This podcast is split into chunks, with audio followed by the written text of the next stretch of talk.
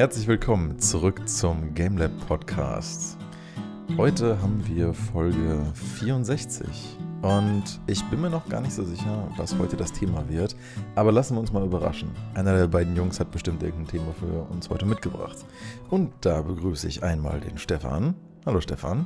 Hallo Daniel. Hallo und den David. Hallo David. Hallo ihr beiden. Hallo.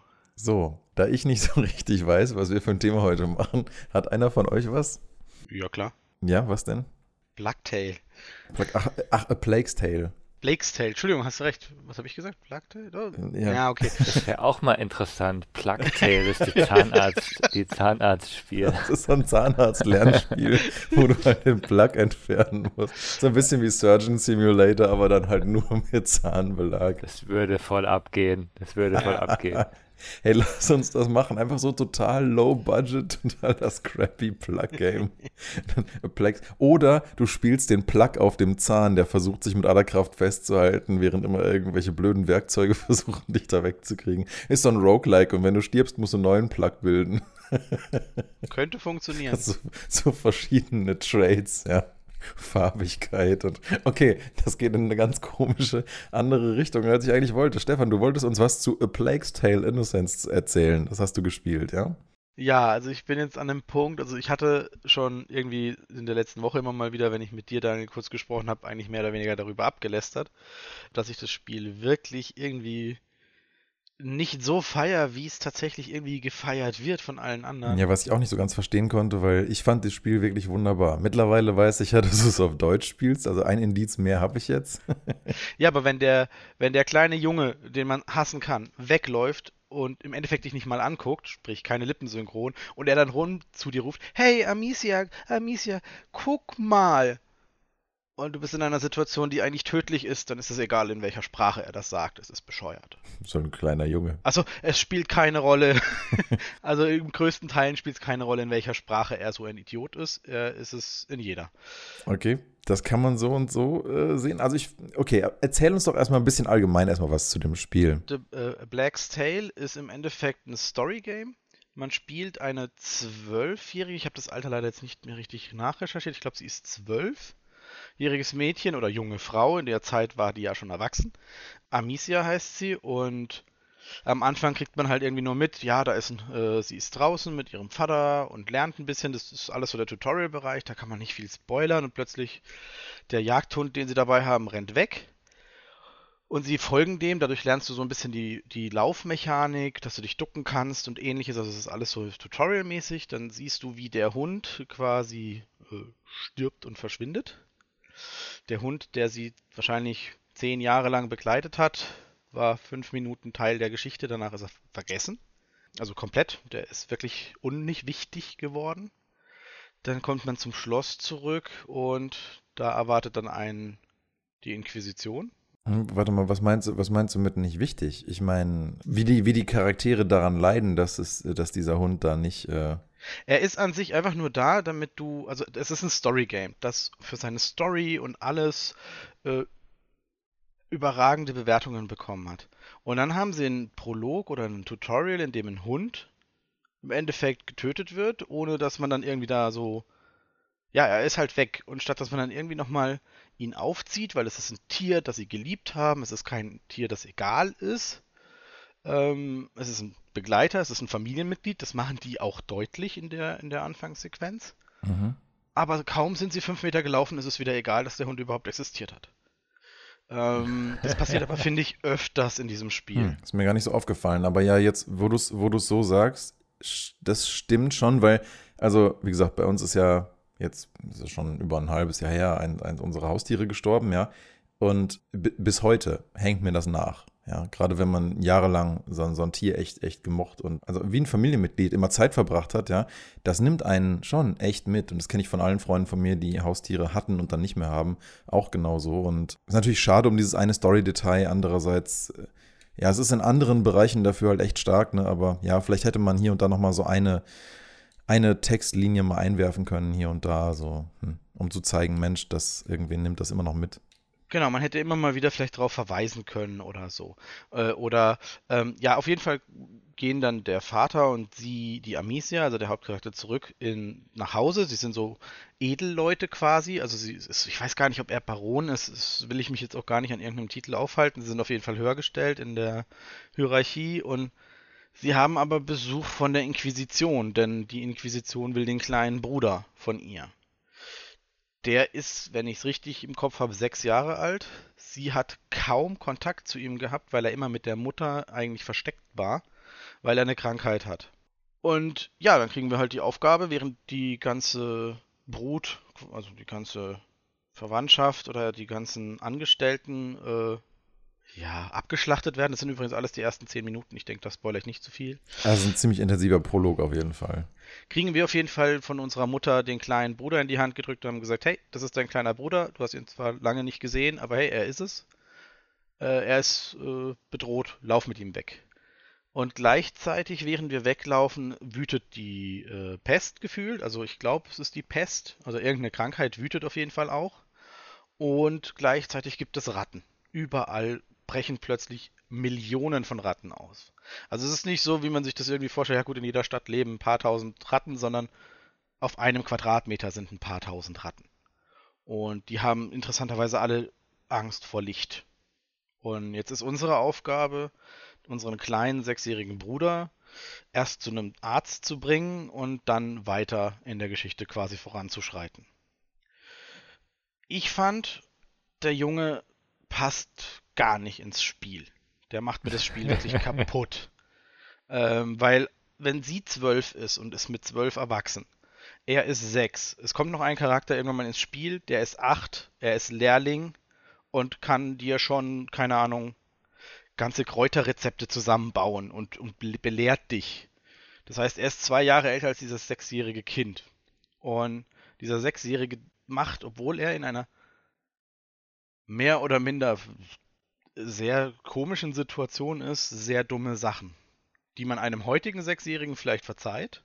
Klar, er ist sechs, aber zur damaligen Zeit war sechs Jahre halt schon, du, hier hast du ein Schwert, geh kämpfen. Naja. Also ich meine, ich meine jetzt zwei Sachen. Ich kenne die Story ja nur aus deiner Erzählung jetzt, aber also erstmal hast du ja gemeint, er war die ganze Zeit mit seiner Mutter versteckt. Das heißt, du weißt überhaupt nicht, was der überhaupt lernen konnte.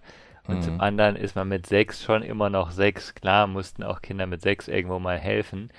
Aber ähm, also Leute, die, wenn du sagst Edelleute, dann äh, wird er nicht irgendwie auf dem Feld helfen müssen. Das heißt, dem ging es wahrscheinlich ganz gut und der konnte machen, was er will.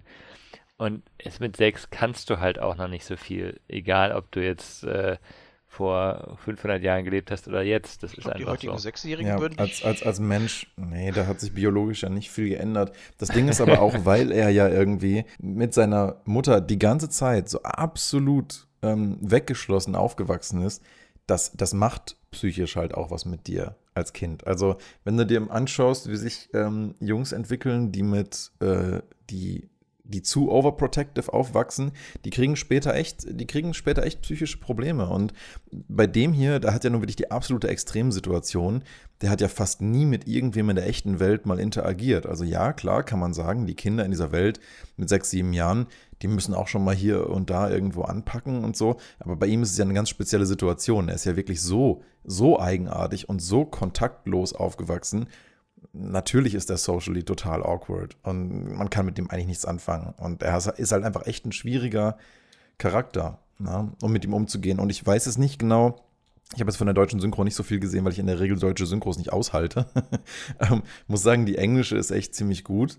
Und für mich war eigentlich auch dieses, diese Versöhnlichkeit mit dem anfangs total nervigen kleinen Bruder und die Entwicklung, wie die Schwester und der Bruder halt auch zusammenwachsen, weiter gegen ja, Mitte und dann noch gegen Ende der Story, ich will da jetzt nichts vorwegnehmen oder so, ist für mich eigentlich ein integraler Bestandteil dieser Story und dieser Charaktergeschichte auch gewesen. Und insofern ähm, ich weiß, ich kann es nicht genau beurteilen, wo, woher es bei dir kommt, ob der Charakter einfach für dich eine Art von Charakter ist, den du geduldsmäßig gar nicht aushältst, oder ob es vielleicht sogar die nervigere deutsche Synchro ist. Schwer zu sagen. Aber ich persönlich muss sagen, als ich es dann fertig hatte, fand ich das insgesamt doch eigentlich eine gute Geschichte von, von, von äh, Bruder und Schwester und was die da zusammen erlebt haben. Und ähm, ja, Ich habe jetzt gerade mal geguckt, also ich habe mich mit dem Alter auch gut verschätzt. Sie ist 15, er ist 5. Also es sind 10 Jahre Unterschied.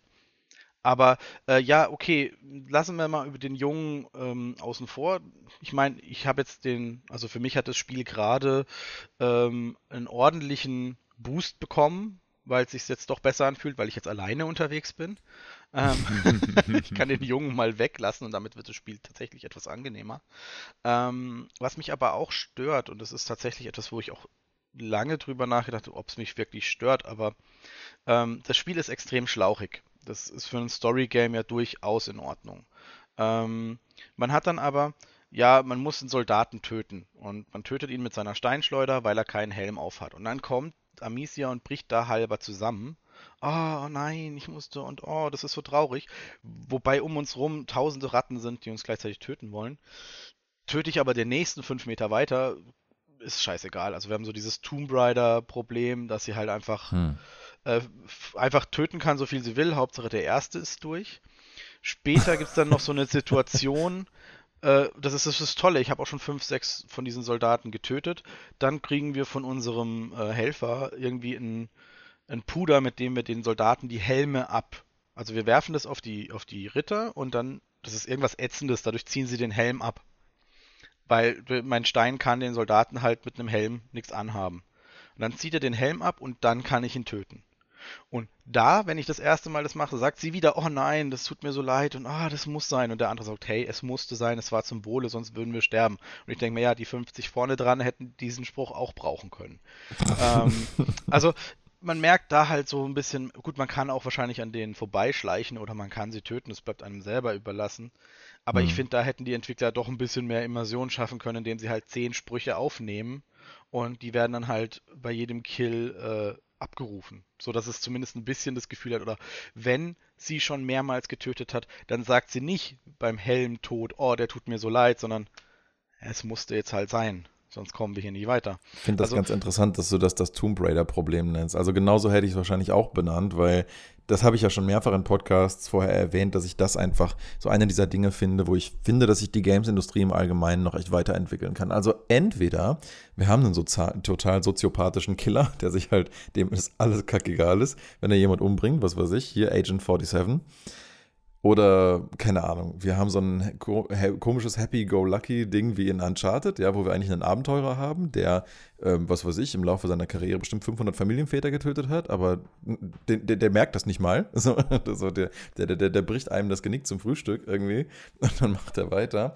Ähm, oder, ja, und ich habe sogar mit letzterem tatsächlich weniger ein Problem, weil sich dieses Spiel allgemein hier und da mehr wie ein Spiel versteht und nicht so wahnsinnig zu ernst nimmt. Aber dann gibt es also so Sachen wie, das, wie den Tomb Raider Reboot, der halt gesagt hat, ja, wir machen Lara Croft zu einem glaubhafteren Charakter und wir lassen sie emotional daran leiden und, sich auch weiterentwickeln und das hätten, ne, und da haben wir schon mal drüber geredet, das hätte man dann, glaube ich, besser verarbeiten können als Spieler, was heißt verarbeiten, aber besser durchblicken können, warum sie sich so entwickelt, wenn sie diese Entwicklung über die Zeit durchmacht und das immer wieder zu einem Thema wird und sie das echt nicht wegbekommt und du echt erst so, was weiß ich, nach zehn Spielstunden merkst, Mann, jetzt ist sie ja komplett abgestumpft. Jetzt hat sie das erste Mal nichts mehr kommentiert. Ich glaube, das wäre ein wesentlich stärkerer Lerneffekt für den Spieler, als zu sagen, oh Gott, nein, das eine Mal, oh, schrecklich, schrecklich, schrecklich, buff, buff, buff, buff, Headshot.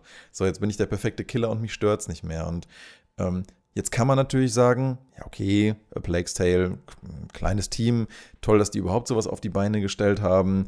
Äh, und auf der anderen Seite kann man natürlich sagen, ja Mensch, wenn sie schon so viele Sachen mit so viel Liebe zum Detail machen ähm, und es ihnen gerade bei der Dynamik Schwester-Bruder so am Herzen gelegen ist, dass sie die halt im Laufe der Zeit halt irgendwie nachvollziehbar umsetzen, was sich dort zwischen den Charakteren verändert, dann wäre es eigentlich auch nicht inkonsequent gewesen zu sagen, ja Mensch, dann gucken wir uns doch auch an, wie, wie Emicia damit klarkommt das, und, und, und, wie sie das halt nachhaltig belastet. Genau wie das, was du zu Beginn meinst mit dem Hund. Ne?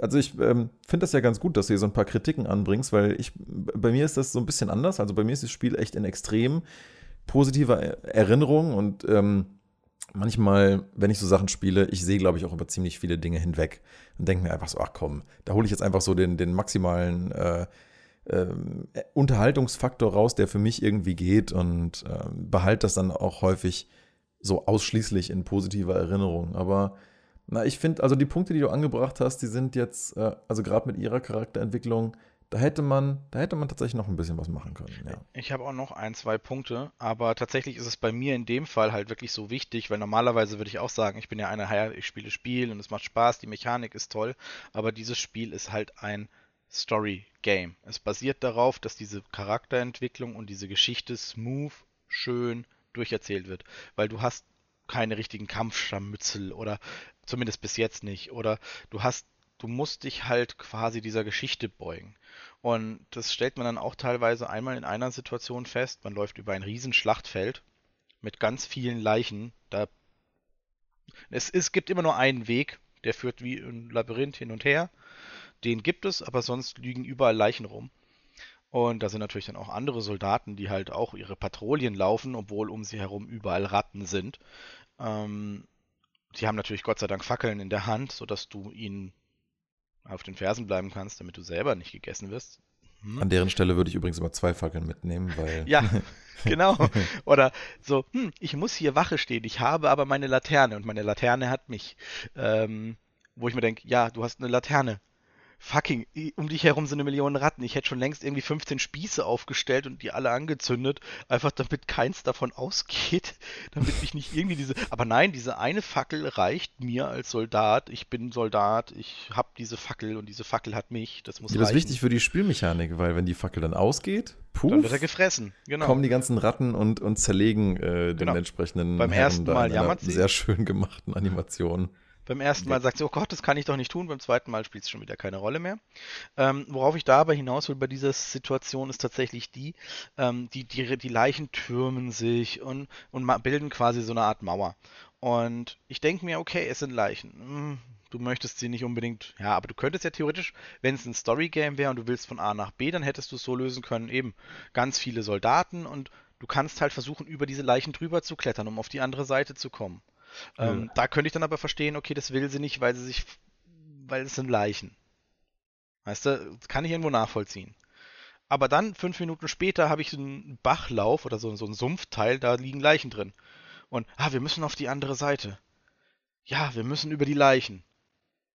Und danach ist es wieder egal. Also, äh, du bist über Leichen gelaufen und danach kommt wieder ein Leichenberg und hast wieder diesen Schlauch, weil drüber zu laufen wäre wahrscheinlich nicht genehm oder keine Ahnung. Ähm, ich verstehe, das Spiel ist ein Storyspiel, es muss schlauchige Level haben, aber wenn man schon wirklich darauf aus ist, dass man halt ein bisschen Vielfalt reinbringt, dann könnte man auch sowas machen. Also den, den, die Welt ein bisschen offener zu machen, ist eigentlich keine Schwierigkeit. Und ob du dann an der Woche, Wache vorbeiläufst oder nicht. Ich meine, du läufst an Wachen vorbei mit einer Fackel in der Hand und sie sehen dich nicht, weil sie, weil du hinter ihr stehst.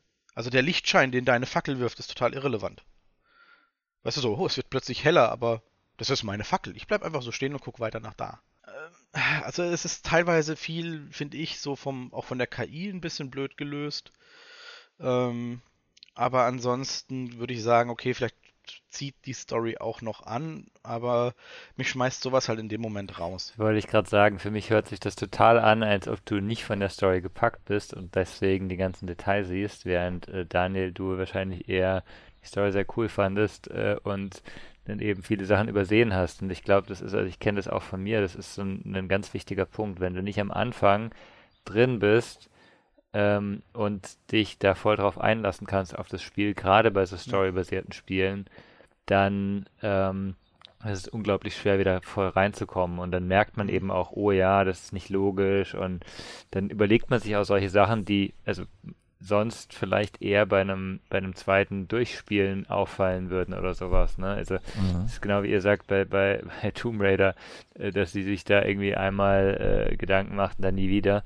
Äh, das ist für mich komplett irrelevant, weil das ist halt das Ziel des Spiels ist, ein Adventure-Shooter zu sein und nicht eben ein Story-Spiel. Ich verstehe total, dass bei Plague Tale das mehr äh, im Fokus stehen sollte, aber ja, also ich finde es interessant, wie, wie, wie du das so, ähm, wie du so erzählst, Stefan. Ich bin überrascht, dass es mir überhaupt solche Sachen auffallen, weil normalerweise bin ich gar nicht der Mensch, der auf sowas wirklich achtet. Ich glaube, Mhm. wie du sagst, mich reißt es halt immer raus. Es sind auch so Sachen wie, es gibt eine Fähigkeit bei der Erweiterung, du kannst ja deine, deine, deine Ausrüstung ein bisschen verbessern, damit werden deine Schritte leiser. Wo ich mir denke, Mhm. hey, okay, wenn, wenn der Soldat einen Helm aufhat und du bist direkt hinter ihm, könntest du einen Hampelmann machen, er hört dich eventuell nicht, weil der Helm einfach ein bisschen den Schall wegnimmt. Wenn du das gleiche aber bei jemandem ohne Helm machen kannst, dann haben sie halt einfach einen Gegnertypen genommen, haben dem dieselbe KI draufgeklatscht und haben dem einen Helm gegeben, dem anderen nicht. Ja, okay, ich, ich abuse dann, dass ich direkt hinter ihm schleichen kann und theoretisch äh, Schabernack treiben kann. Aber das ist für mich so ein Test, den ich dann halt auch mache, weil ich denke, ja gut, wie weit kann ich denn bei den Soldaten überhaupt gehen? Weil dann lade ich einmal und dann weiß ich, ah, okay, ich kann so weit kann ich gehen und, und da entdeckt er mich. Ja, ich glaube, David hat da schon einen Punkt vorhin gehabt. Ich glaube, bei da, du hast mir ja direkt zu Anfang des Games immer schon wieder äh, berichtet, so was dich irgendwie stört und dies und Der das. Junge. Und mein, dein erster Anruf an mich war ja auch so, hey, sag mal, hat dir das Spiel eigentlich Spaß gemacht? Und ich so, hey, was ist denn das Problem, ja? Ja. Und das Ding ist, du hattest ja direkt zu Anfang schon ein Erlebnis und wie gesagt, ich, ich, ich befürchte so ein bisschen, dass das an der schlechten deutschen Synchro gelegen haben könnte, zum Teil, weil mir das so krass nicht aufgefallen ist. Aber das Ding, was David gerade gesagt hat, wenn einen zu Beginn einmal was rausreißt, und man irgendwie schon so ein, anstatt voll hooked zu sein, in so ein kritisches Mindset kommt, wo man sich dann überlegt, ja, passt das, dann fängt man plötzlich an, alles mit einem sehr kritischen Auge zu sehen, glaube ich, und dann kommst du in so eine Art äh, Confirmation Bias. Also halt, dass, dass alles, was dich dann stören könnte, dich halt in deiner Ansicht bestärkt, ja Mensch, das ist ja auch hier nicht gut gemacht. Ne? Das ist, glaube ich, gut wie auch schlecht. Also, ähm, also das kann halt in die eine wie in die andere Richtung passieren, wenn man halt sagt, Mensch, ich finde es total geil, das Spiel, wie das bei mir jetzt war, dann achte ich halt irgendwie, keine Ahnung, irgendwie, dann gucke ich mir halt irgendwie die Lichteffekte an oder, oder wie das mit der Swarm-KI gemacht ist von den Ratten oder was weiß ich was, ja. Und, und, und, und finde das irgendwie, und, und, und finde das irgendwie, ja, und finde das irgendwie echt, echt spannend, wie das dann gemacht ist und freue mich da dran. Und während man natürlich in dem gleichen Abschnitt des Games, wenn man, wenn man in einem anderen Mindset ist, auch einige Sachen finden kann, wo man dann sagt, ja, hm, hm, ja, nee. Ähm, interessant, ja, dass man das an der Stelle so, so anders auch erleben kann. Ich glaube, der Grund dafür ist vor allen Dingen, dass dieses Suspension of Disbelief eine unglaublich dünne Eisschicht ist. so, die, die man als Entwickler und als Storyteller äh, versuchen muss, irgendwie mit dem Zuschauer zu navigieren. Und wenn du einmal durchbrichst und der Zuschauer sich mehr darauf fokussiert, ach ja, das ist ja jetzt nur ein Spiel oder ach Mensch, das ist ja jetzt doch hier nicht so konsistent, dann äh, ja, dann, dann, dann ist das, dann kann das dazu führen, dass das Erlebnis dann leider massiv dadurch geschmälert wird. Das verstehe ich schon, ja. Was mich vielleicht auch, also was mich halt tatsächlich, also von Anfang an auch ein bisschen ähm, hat schmunzeln lassen, weil an, auf der einen Seite versucht dieses Spiel extrem stark so ein bisschen den historischen Weg zu gehen. Sprich, wir sind im 13. bzw. im 14. Jahrhundert, da wütet die Pest, die Inquisition ist da, wir, wir haben alles relativ gefühlt, relativ viel Realismus. Ähm, und das nimmt einen dann ja schon mit. Du wirst in diese Welt gezogen, dein Hund, klar, wie der stirbt, ist jetzt erstmal, ähm, der wird in ein Loch gezogen. Äh, Ist okay, kann man noch sagen, gut, da war halt irgendwie ein anderes Raubtier, das halt stärker war. Aber wenn du dann, keine Ahnung, nach fünf Minuten und ich meine, wie viele Ratten kann es irgendwo geben? Und plötzlich wirst du Hm. halt von einer Viele. Menge an Endlos. Ratte überflutet. Und da fängt es dann für mich an so, okay, wo waren denn die vor zwei Wochen? Also, ich meine, die, also ja, Ratten entwickeln sich schnell und ja, sie können wahrscheinlich innerhalb von zwei Wochen, aber so viel, puh. Nee, Ähm, gut, aber man muss ja irgendwo übertreiben, damit es funktioniert. Ja, aber dann Das hätte ist man das ja- vielleicht anders an, anleiten können. Weißt du, dann, Okay. wenn du schon so ein Realismusgebilde aufbaust, dann vielleicht von Anfang an so mitsteuern, so, dass es dazu kommen wird. Und das hat mir gefehlt eventuell und deswegen kam ich vielleicht auch gar nicht erst rein. Das kann natürlich auch sein. Was mir aufgefallen ist gegen Ende des Spiels, also ich werde das da nichts spoilern, aber lass mich dir so viel sagen. Die Übertreibung wird eher mehr. Und das tut der Story meiner Meinung nach nicht zwingend gut. Also, das Spiel ist anfangs, anfangs so gegroundet irgendwie, ne? dass man das Gefühl hat, wie du gerade auch schon meintest, die versuchen hier so den realistischen Weg zu gehen. und versuchen halt zu gucken, wie können wir dem Spieler vermitteln, dass das äh, so historisch so passiert hätte sein können, zu Zeiten der Pest und was weiß ich, wie auch immer. Und die, klar, die wird dann erstmal durch die Ratten, wird dir ein bisschen deutlich, äh, früher oder später, oh Mensch, ähm, das ist aber alles schon richtig äh, krass, was das für, was, was wie gigantische Fischschwärme sind. Also wie auch immer das früher gewesen ist zur Zeit der Pest, so kann es jedenfalls nicht gewesen sein. Das wird einem ziemlich schnell deutlich. Nur mischt sich das, dieses Feeling leider gegen Ende des Spiels mit, ich will jetzt nicht sagen, das ist so ein bisschen wie in dem Game Fahrenheit. Also es wird dann nicht irgendwie so, so okkult oder so zum Ende hin, aber es wird halt, naja, guck's dir einfach selber an. Jedenfalls, das, was halt so gegen Ende, das, was halt so gegen Ende passiert, das hat für mich die Story leider nicht zwingend besser gemacht. Ich habe zwar gesehen, warum sie es tun, aus einer Storytelling-Dramaturgie-Perspektive und auch wegen Visuals und so weiter und so fort. Aber so vom reinen Storytelling hätte ich mir gewünscht, dass man so diese Groundedness vom Anfang da dann auch mal wieder mehr drin wiederfindet. Und ich bin gespannt, das ist ja der zweite Teil angekündigt von A Plague's Tale. Den werde ich mir wahrscheinlich auch direkt dann angucken, weil wie gesagt, mich das erste Spiel auch sehr ja, freudig überrascht hat. Und fand das ja ein echt geiles Teil. Werde das zweite auch auf jeden Fall spielen. Und ich bin mal gespannt, ob sie in die Richtung weitergehen werden, in diese Übertreibungsrichtung oder ob sie das vielleicht ein bisschen zurücknehmen und ja, vielleicht, ob sie sich beim Thema Storytelling noch ein bisschen weiterentwickeln im Kontrast zu dem, was du jetzt hier so aufgezeigt hast. Ich würde es gerne gleich auch sagen, damit haben wir genug über äh, Black's Tale geredet. Ich würde nur eine Sache gerne sagen. Die Frage ist, es wäre ein Spoiler. Sollen wir das weglassen oder sagt ihr, ja, komm, der Spoiler, der ist okay. Da, da, Daniel, du wirst es, denke ich, eher wissen, wenn ich sag Lager. Aber ähm, es ist halt ein Spoiler. Da du das Spiel noch nicht durch hast, würde ich mal behaupten, das kann kein zu derber Spoiler sein. Okay, da, also würde ich sagen, ich erzähle kurz, was ich meine. Ähm, die ganze Zeit, wenn wir laufen, sobald wir diese Soldaten sie uns sehen, gehen sie auf uns zu, stechen uns ab. Aber dann kommt dieser Punkt in dieser Story, wo sie dich entdecken. Und das ist eine Cutscene. Und dann nehmen sie dich gefangen. Und das ist genau dieser Punkt. So, hey, die Soldaten, die dich vor fünf Minuten, also keine oder keine zwei Meter vorher, komplett abgeschlachtet haben. Oder auch in dem Lager, wo du aufmachst und du entkommst, sie, sobald sie dich sehen, töten sie dich. Aber die Story, sobald du weiterkommst, sagt ja, nee, nee, nee, die, die töten wir nicht, die, die muss leben. Und das ist auch so ein Punkt, wo ich dann halt auch, äh, auch sage, okay, das stört mich dann halt schon. Also ja, dann, dann mach's wenigstens so, dass wenn du quasi du wirst nicht getötet, wenn du entdeckt wirst vor diesem Lager, sondern du wirst einfach K.O. geschlagen und du lädst das Spiel. Aber nicht, du wirst mit einem Messer aufgespießt. Ich es gar nicht erklärt. Weil ich meine, dass, dass sie alle töten am Anfang ist ja irgendwo, kann ja verständlich sein, aber nachdem sie einmal entdeckt wird. Aber wenn du entdeckt wirst beim Weglaufen, töten sie dich und den Jungen. Und erst wenn dann dieses Lager, also wenn du ein Stück weit reinkommst, dann gibt es diese Szene, wo sie dich gefangen nehmen. Wo ich sage, hey, dann hättest du halt am Anfang gesagt, ihr, ihr wollt beide lebend. Das heißt, sobald diese Kinder kommen, werden sie einfach äh, K.O. geschlagen und das Spiel wird geladen. Und nicht, du kriegst das Messer in die Brust und äh, das Spiel lädt. Ähm, mhm. Das ist so auch wieder so ein Punkt, an dem ich gedacht habe, okay, das ist irgendwie komisch. Ja. So. ja, das hätte ganz gut gepasst zu unserer Folge zum Thema Fail States. Ja. Weil man daran ja eigentlich ganz gut sehen kann, dass diese Fail States in diesem Game miteinander nicht konsistent sind, sondern halt, ja, auch, auch mehr oder weniger ein Reset-Point fürs, fürs Game sind, als wirklich ein narratives Element, ne? Weil äh, erst, er schießt, erst sticht man dich ab und dann nimmt man dich halt doch gefangen. Und wenn es nicht erklärt wird, dann hat das halt nicht so wirklich eine inhärente Konsistenz, ne? Das, ähm, ja. Und das ist halt so, das fühlt sich, also für mich, ich meine natürlich, wir gucken vielleicht auch ein bisschen anders auf Spiele und dann sind wir auch äh, durchaus voreingenommen, wenn einer sagt, hey, das Spiel ist super und du fängst es dann an und denkst dir, okay.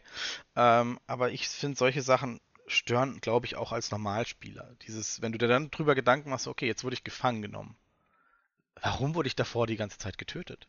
Das ist genau der Punkt, das ist genau der Punkt. Du machst dir, wenn du im Spiel voll drin bist, wenn die Immersion steht, keine Gedanken. Und ja. Äh, das ist, was Daniel vorhin gesagt hat, wenn diese, diese Linie übersprungen ist, wenn du anfängst, jetzt, du schaust total kritisch auf dieses Spiel. Ja. Ne? Und ich glaube auch nicht, dass du da wieder rauskommst. Das ist einfach halt so. Das, das ja. Ist, ähm, naja, das kann gut sein. Es ist wie ein Vertrauensbruch so ein bisschen, ne? Genau. Das ist gut im Sinne von, wir, wir, wir entdecken viele Sachen, dass das Spiel hätte besser machen können.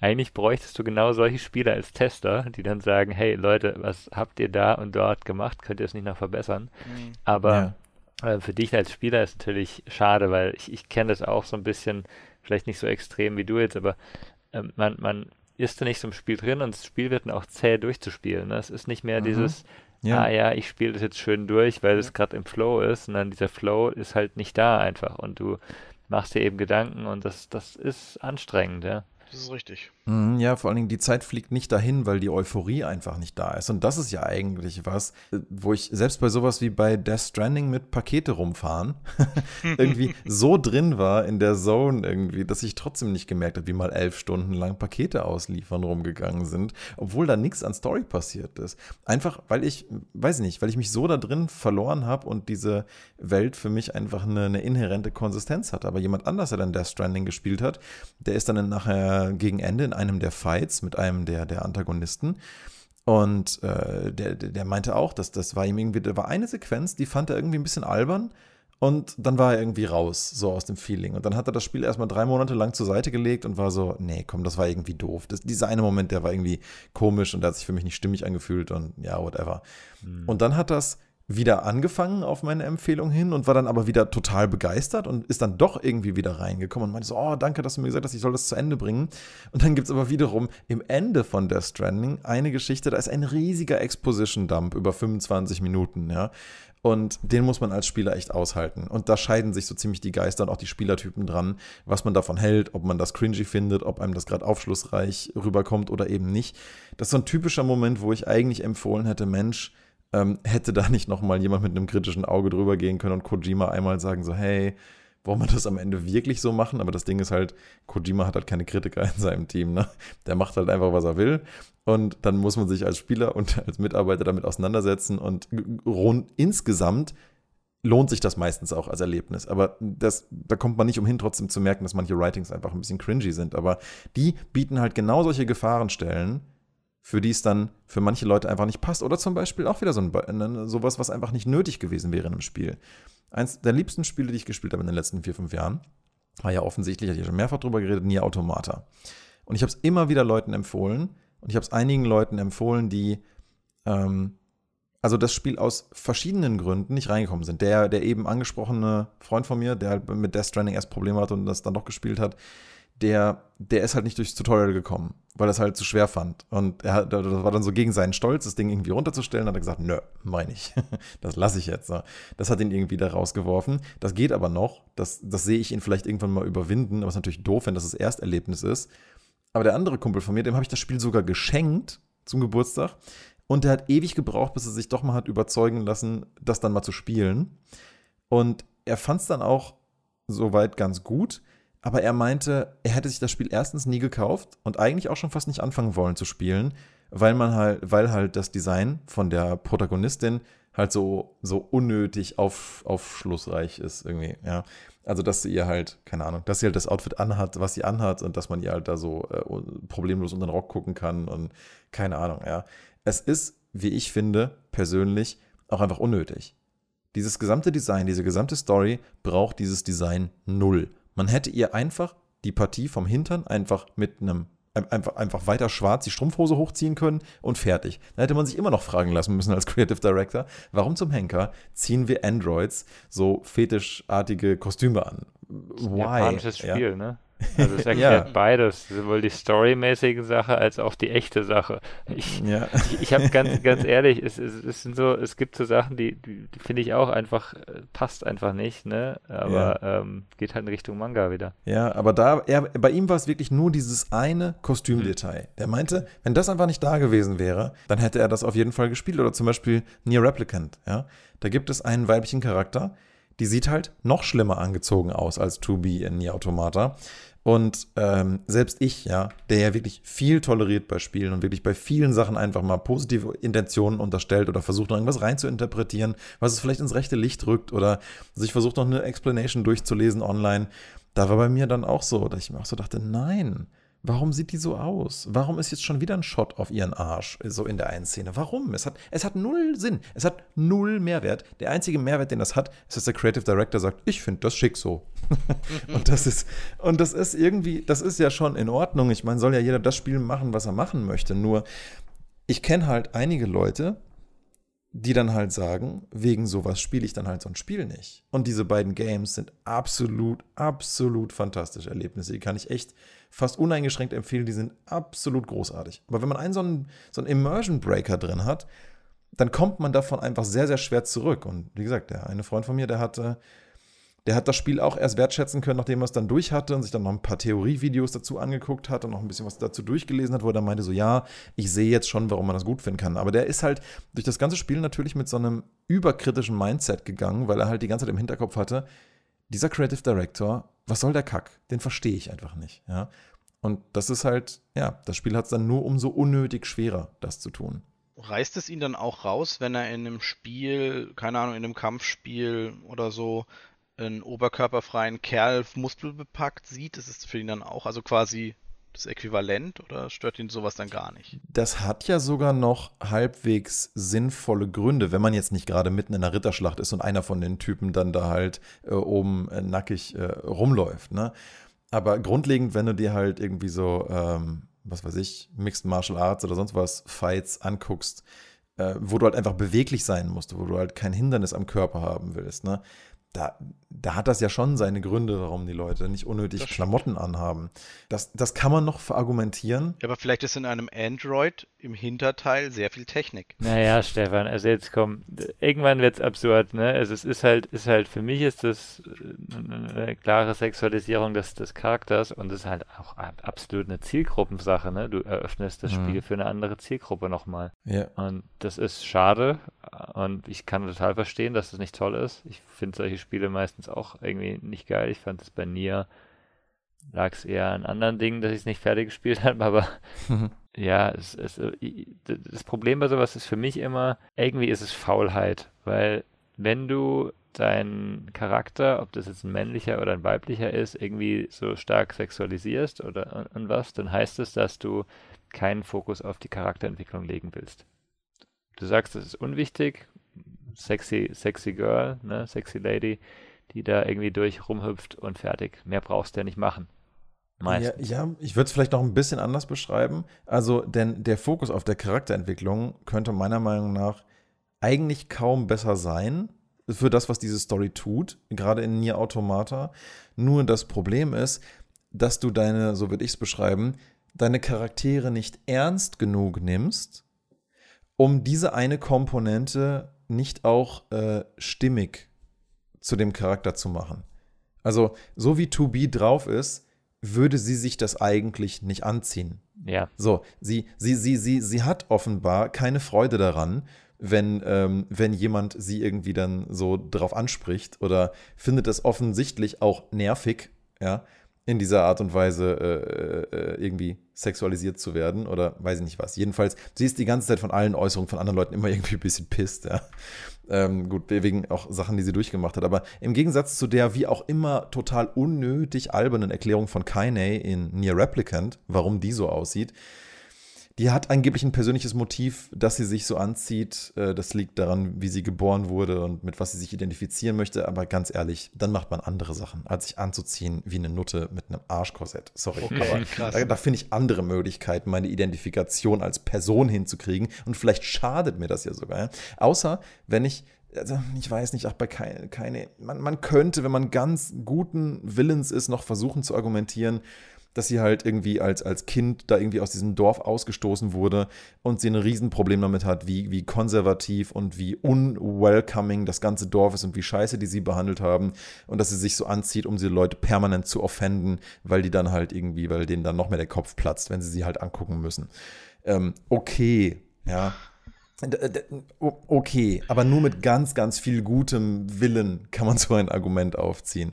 Aber bei Tobi ist es so, es, es passt nicht zu ihr. Sie, sie will das nicht. Sie will da auch nicht so angeguckt werden. Und das Alberne ist, es gibt ja sogar ein Achievement, wenn, ne, glaube ich, also sowohl in Nier Replicant, wenn du versuchst, keine irgendwie so unter das Höschen zu gucken und bei 2B in Nier äh, Automata halt auch.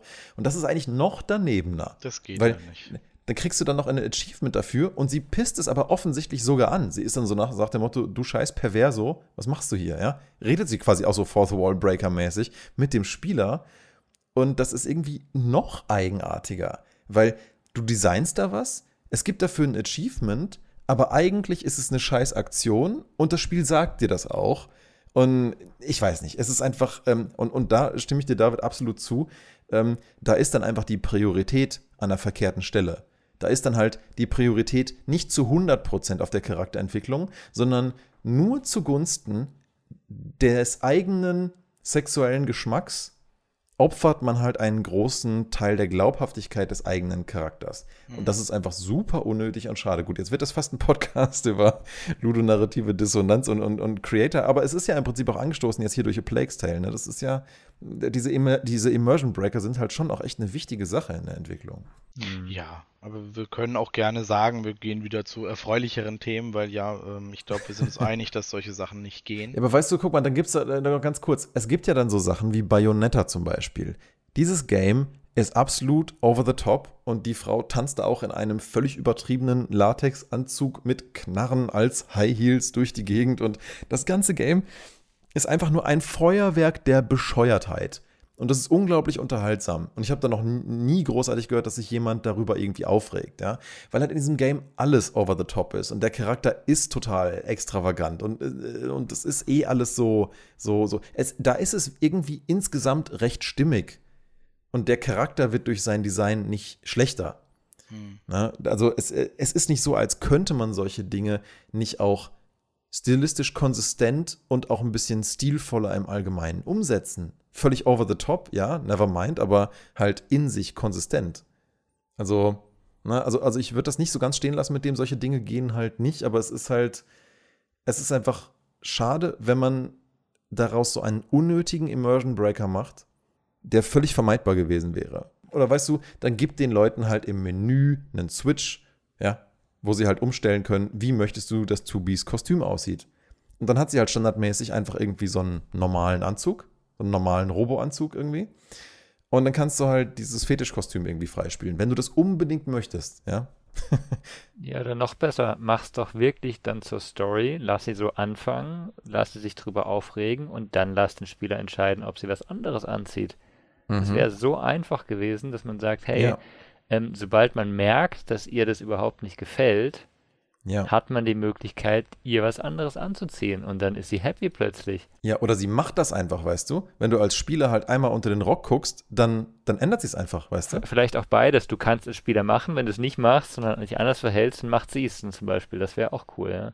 ja. Also es gäbe da Möglichkeiten, anstatt sie immer so, so rumspielen zu lassen. Das meine ich eben mit, mit so ein bisschen äh, faul, ne? Man, man lässt es einfach ich weiß gar nicht, ob es eine Geschmackssache ist nur, aber man, man macht das, weil es halt die einfache Variante ist auch. Ne? Du weißt, dass es ja. bei gewissen Leuten ankommt und ja, sieht halt irgendwie nett aus für, für, für dich vielleicht auch. Aber ja, naja. Ja, genau. Also das eine ist, es kommt halt bei gewissen Leuten an. Also was ich immer wieder sehe unter Reviews von, von ähm, Nier Automata ist halt, Mann, ich habe es eigentlich nur wegen des Covers gekauft, aber irgendwie war die Story so cool, eigentlich habe ich es im Endeffekt so gefühlsmäßig dann deswegen gekauft. Ja?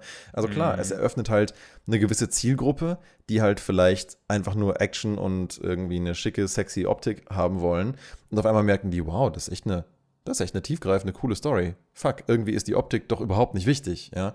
Und klar, wenn du als Creator so eine Dissonanz bewusst aufziehen willst, als Experiment, okay, kann man machen. Ich weiß nur, dass dem hier einfach ähm, nicht so ist. Aber auf der, genau. Und was du gerade noch sagtest, fand ich auch ganz interessant. Warum macht man es nicht zum Thema? Und meine Vermutung ist, die meisten Game Designer trauen sich nicht, Sexualität zum Thema zu machen. Die trauen sich nicht, eine Story wie in dem Anime Killer Kill zu erzählen, wo halt äh, Sexualität und diese Art von Optik halt das zentrale Thema ist und, und, und, und Kleidung und, ähm, und äh, Ausstrahlung und was weiß ich, so Wirkung auf andere und was äh, ne, und wie sich so Klamotten historisch entwickelt haben, was weiß ich, was da alles mit drin ist. Ne? Erzählt eben nicht so eine Geschichte, die halt Sexualität bewusst aktiv zum Thema macht, sondern verpasst diese Gelegenheit. Und was ich daran so schade finde, ist, ich glaube, für jeden Menschen ist seine Sexualität ein integraler Teil ja irgendwo seiner Identität. Und wenn man das hier loskoppelt voneinander, wird der Charakter dadurch logischerweise schlechter, weil halt ein, ein Kernteil seiner, seiner, seiner Persönlichkeit, seines Seins einfach losgekoppelt wird von der Charakterentwicklung. Und das ist irgendwie Banane. Und da wäre es so klasse gewesen, wenn man da einfach, wenn man, und das hätte ja vielleicht ein Story-Event von fünf Minuten sein können, ja, dass Tobi irgendwann auffällt, dass dadurch, dass sie und 9S irgendwie sich so hier und da auch irgendwie anfangen, menschlicher zu entwickeln und diese Androids ja insgesamt auch so Stück für Stück immer ein bisschen menschlicher werden, wenn sie plötzlich feststellt, Mensch, der 9S entwickelt irgendwas komisches, äh, der, der, der, der scheint irgendwie auf mich zu stehen und irgendwie finde ich das so ein bisschen awkward am Anfang und weiß nicht, ob ich das will und ähm, hm, irgendwie, keine Ahnung, habe ich das Gefühl, dass die äh, Optik, die man uns Androids angezogen hat, irgendwie nicht so ganz stimmig ist. Ha, muss das sein? So. Und dass sie sich dann, dass du dann halt als Spieler die Entscheidung hast, was anderes anzuziehen. Und entweder lebt sie dann damit und ist dann fein damit und sagt, dann bin ich halt diese extravagante Person, dann sehe ich halt so aus, whatever. Oder äh, dann ist sie halt ab dem Moment halt verhaltener und vielleicht ist, ne, distanziert sie den, sich dann auch wieder mehr von 9S und dann kommt es halt nicht irgendwie zu einer ähm, Bindung zwischen den beiden, weil sie einfach so sagt, nee, das ist mir alles gerade nichts, lassen wir das mal. Ähm, klar, das hätte natürlich mehr Dialoge, mehr Story-Events, mehr Flexibilität darin erfordert. Aber ich glaube, es hätte das Spiel ungleich besser gemacht. Und vor allen Dingen, das ist eigentlich mein Punkt, und es hätte so Leute wie meinen einen Kumpel da wesentlich stärker abgeholt, weil der gesagt hätte, ich spiele das nicht deswegen. Und ich hätte ihm dann gesagt, dann mach doch trotzdem mal. Und dann hätte er die Chance gehabt, in der Story zu merken, ach so, man kann da was dran ändern. Und das ist sogar Teil der Story und der Charakterentwicklung, dass sie selber merkt, wie unnötig dieses Kostüm ist.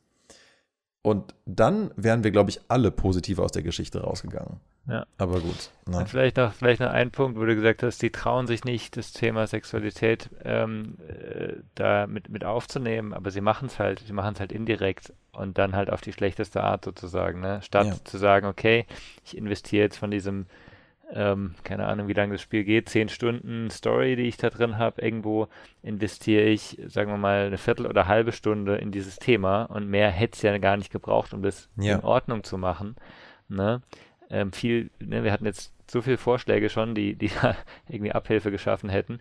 Ja. Ähm, wenn die das gemacht hätten, dann wäre es ein Teil des Themas, hätten die Story vielleicht sogar abgerundet und überhaupt kein negatives Thema mehr eben. Und das ist halt schade, dass das nicht gemacht wird. Ja, und dann sogar noch das genaue Gegenteil, weißt du, anstatt, dass du im Menü einen Switch hast, ja. ihr was, ich sag mal, ähm, äh, Biederes anzuziehen oder einfach was Robotermäßiges anzuziehen, kannst du sogar noch für Geld dann irgendwie ein, ein, kleines DLC mit so einer Kampfarena kaufen. Okay, und da sind dann aber halt auch noch extra Kostüme dabei. Und ich dachte so, oh cool, extra Kostüme. Dann kann man sich ja aussuchen, ob man das will oder nicht. Mhm. Ja.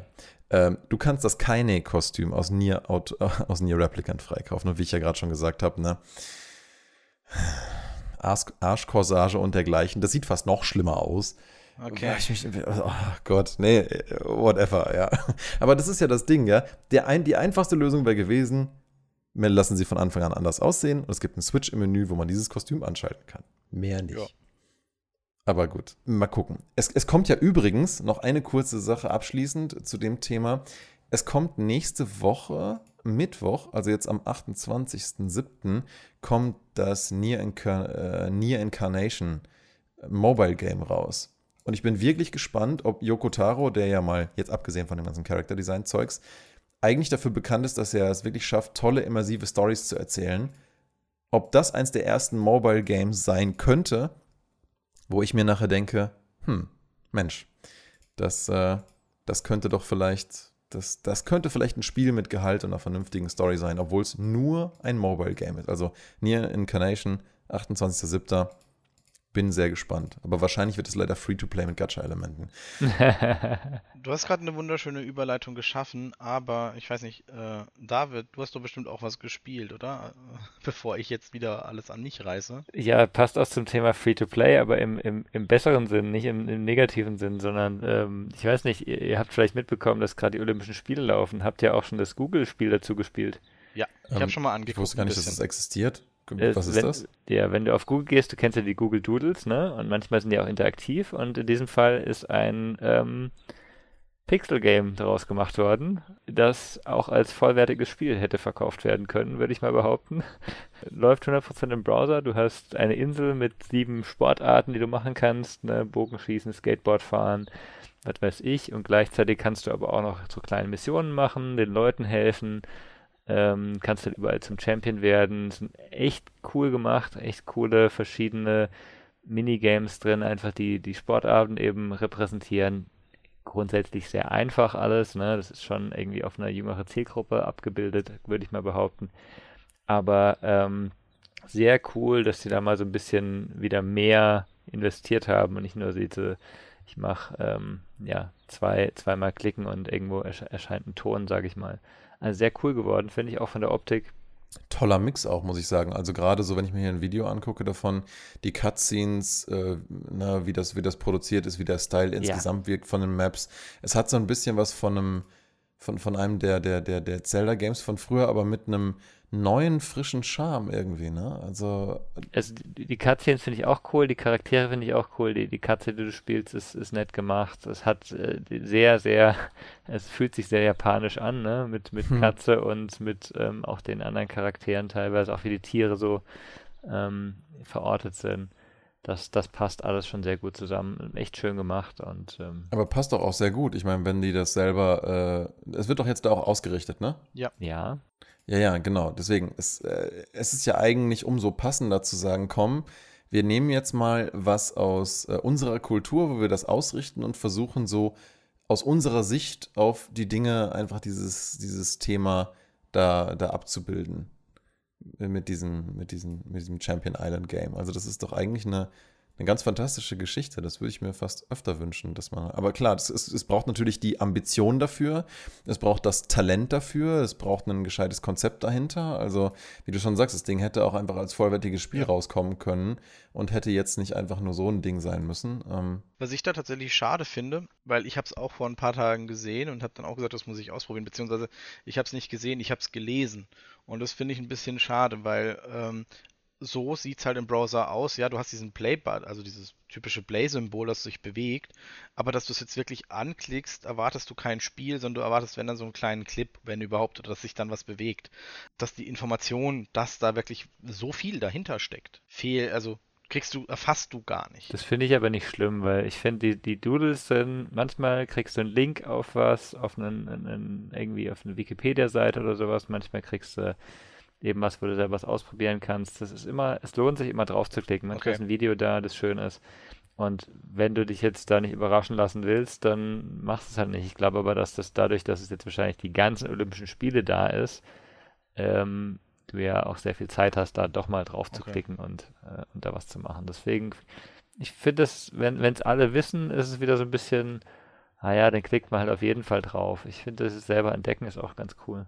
Ja, es war jetzt nur so für mich, weil ich habe es halt nicht gesehen. Wenn, dann fahre ich halt ab und zu mal über das Doodle und dann lese ich das, was drunter steht. Achso, mm. der mhm. hat heute Geburtstag, cool, mache ich weiter. Mm. Also ja. ich klicke da selten drauf, aber ja.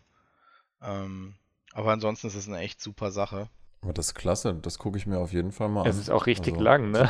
Wirklich, aus. ich glaube, ich, ich, glaub, ich habe da, ja? ähm, okay. also ich habe zwei Stunden gespielt und bin noch nicht durch oder so. Hm. Okay. Aber es ist Krass. cool, dass du im Mobile- bzw. Browser-Bereich bleibst, weil ich hätte tatsächlich wieder die Überleitung. Ja, cool.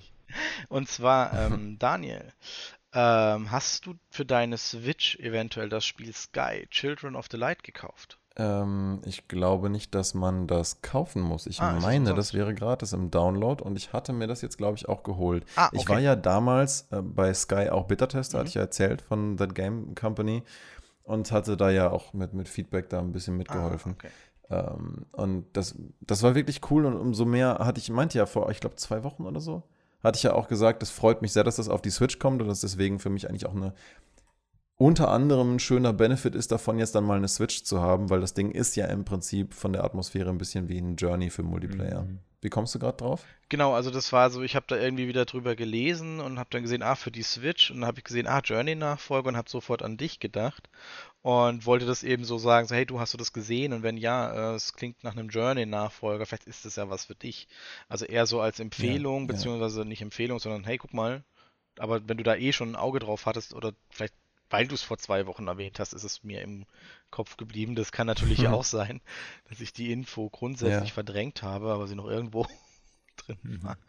Also ich habe jetzt in die neueste Version davon nicht reingeschaut, aber was ich zuletzt aus der Beta mich erinnere, war es da schon sehr empfehlenswert. Also es ist wirklich ein, es ist eher ein Spiel von Atmosphäre und Kollaboration als irgendwas anderes.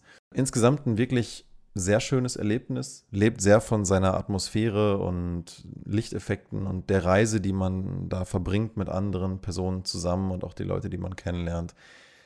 Also, wenn das weiterhin das ist, was ich noch aus der Beta kenne, dann würde ich sagen, kann ich das echt empfehlen. Kann okay. man mal wenn, reingucken. ich, wenn wir mal eine Switch haben oder es auf eine andere Plattform kommt.